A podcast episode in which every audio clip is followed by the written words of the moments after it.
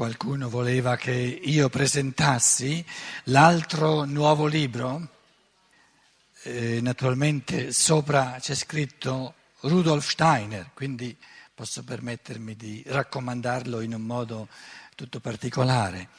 Se ci fosse scritto Pietro Archiati non mi scalderei più di tanto. Questo secondo volume, questo secondo libro nuovo, tra destino e libertà, fondamenti di scienza karmica.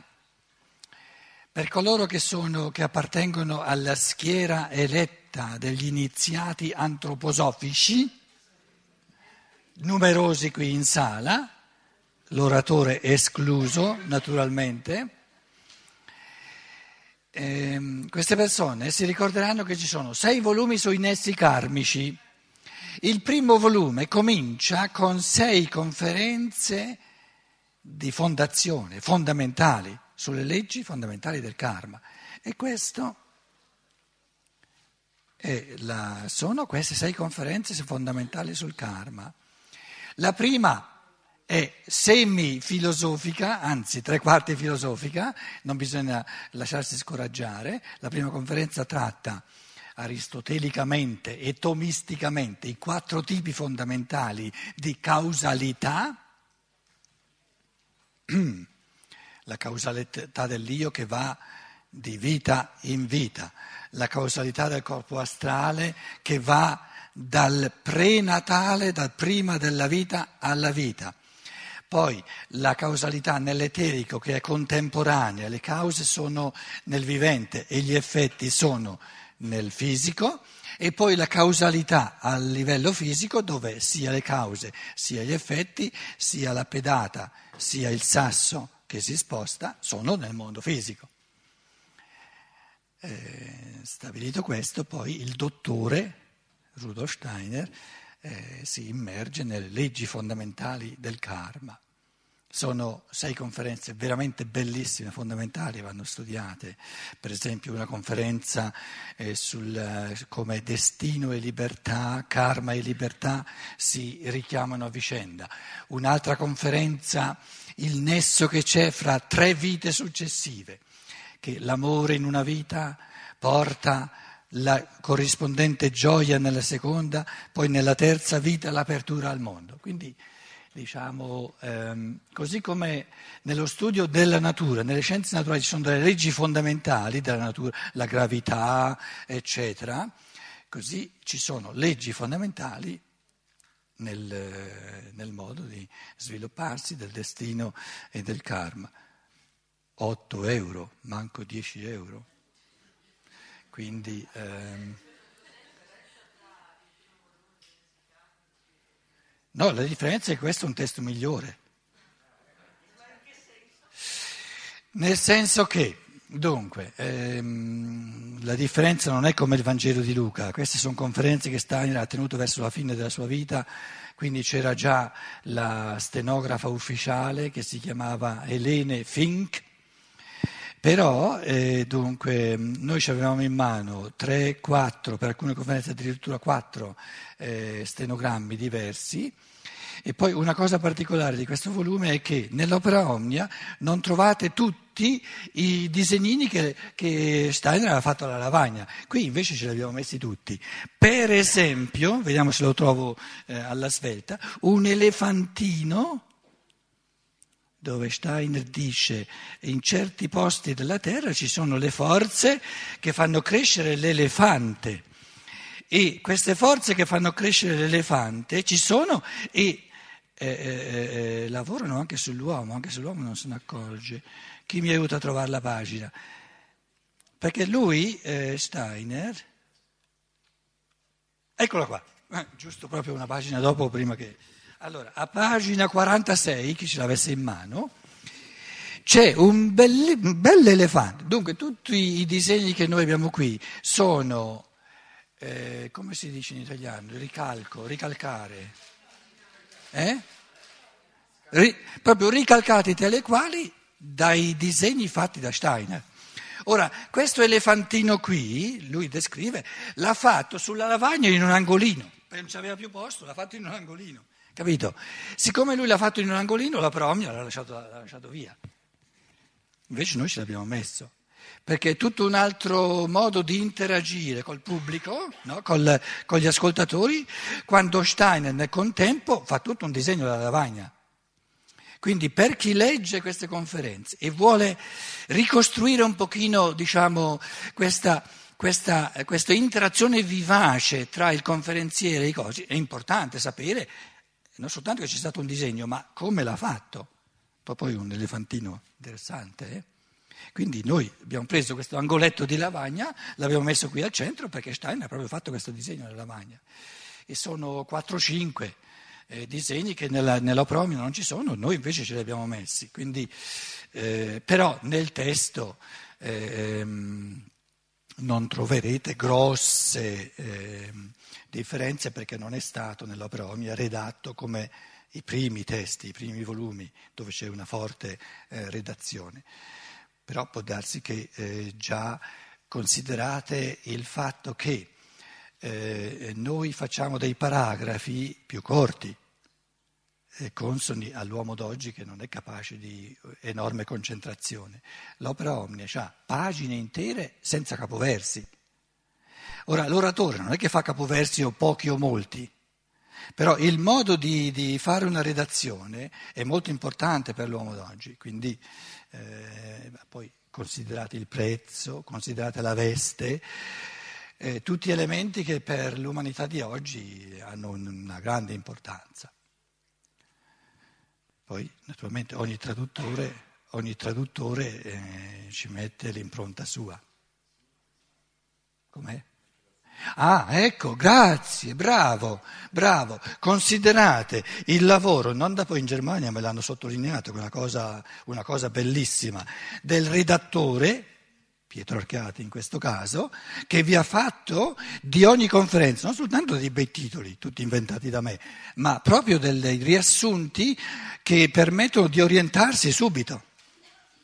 E questo è molto importante. Diverse persone in Germania mi hanno detto già solo questo fatto dell'indice no, aumenta enormemente il valore di questi libri. Mi hanno detto in Germania ed è vero, per molti è molto importante orientarsi. Una, un piccolo sommario del contenuto della conferenza c'è anche nell'opera Omnia, però non è fatto, non, non aiuta più di tanto. Bisogna già sapere cos'è il contenuto per poi trarre vantaggio da questo. Invece eh, l'indice che faccio io è proprio per orientare il lettore, anche per leggere eh, diciamo, selettivamente, mi interessa questo argomento, il resto eh, lo leggerò magari dopo, eccetera. Va bene? Quindi tutti, se volete, tutti ehm, tratti distintivi un po' del, delle edizioni Archiati. Considerate che già il, il testo del quarto di copertina. No? Scegliere, noi normalmente prendiamo un paio di frasi di Steiner dette nelle conferenze. Eh, vuol dire tantissimo cosa, che tipo di, di testi sceglie. No?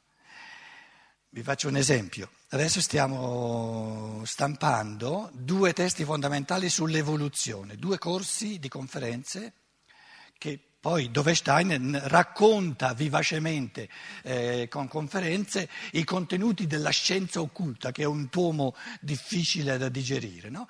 Quindi lui per ogni libro che ha scritto ha fatto parallelamente dei corsi di conferenze dove lo esprime in un modo che per l'uomo d'oggi è molto più facile. No?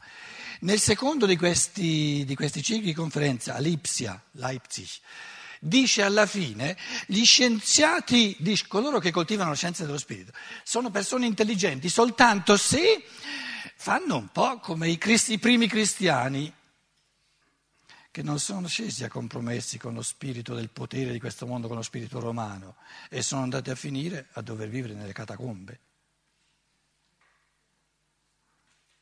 Quindi uno è un bravo antroposofo soltanto se sa, so, sa, sa reggere l'ira e la derisione dei, dei ben pensanti di questo mondo, perché la cultura dei romani di allora derideva questi cristiani come, come, come stupidi, una setta stupida, eccetera. Immaginate voi che la presidenza di Dornach su un volume di Steiner stampi queste poche frasi mettendole in rilievo. Quando invece sta facendo tutto lo sforzo per rendersi appetibile sulla scena di questo mondo. Noi in, in edizioni Arcadi ci siamo chiesti, lo mettiamo come quarta di copertina? Sono decisioni enormi, eh? decisioni enormi. Perché mettendo in quarto di copertina il fatto che un, cultore della scienza dello spirito deve sapere che non può aspettarsi dal mondo accademico stabilito, eccetera, che derisione, eccetera, eh, significa insomma eh, accettare che si può coltivare la scienza dello spirito soltanto avendo un po' le spalle per un certo tipo di solitudine. D'altra parte, se non si ha il coraggio di, dire, di, mettere in rilievo queste cose, si annacqua un impulso a un punto tale che poi non resta più nulla. Questo è un po' un tentativo di dirvi eh, che ci sono delle differenze sostanziali, anche se i pensieri di Steiner più o meno, certo, sono gli stessi che trovate nell'opera Omnia, ma se considerate eh, tutto lo spirito che c'è intorno, saltano fuori delle differenze molto fondamentali, molto, e ognuno naturalmente il nostro pensiero non è che l'antroposofica è migliore delle, delle edizioni Archiati o viceversa, non è questo il discorso. Il discorso è che ogni tipo di monopolio è contro le leggi della, della, della, diciamo, della vita spirituale, della vita culturale che sia veramente libera. Il monopolio eh, non sopporta nessun tipo di variazione, di, di, di, di varietà. Quindi eh, per noi era importantissimo che nascesse almeno un'alternativa a questo monopolio di Dornach che dura da un, da un, da un secolo, addirittura per portare la, questa scienza dello spirito, la cui legge è la libertà individuale, all'umanità. Appena ci siamo presentati ci hanno fatto un processo, cose allucinanti soltanto perché il monopolio si rompeva. Per fortuna hanno perso subito il processo e adesso eh, ci lasciano in pace.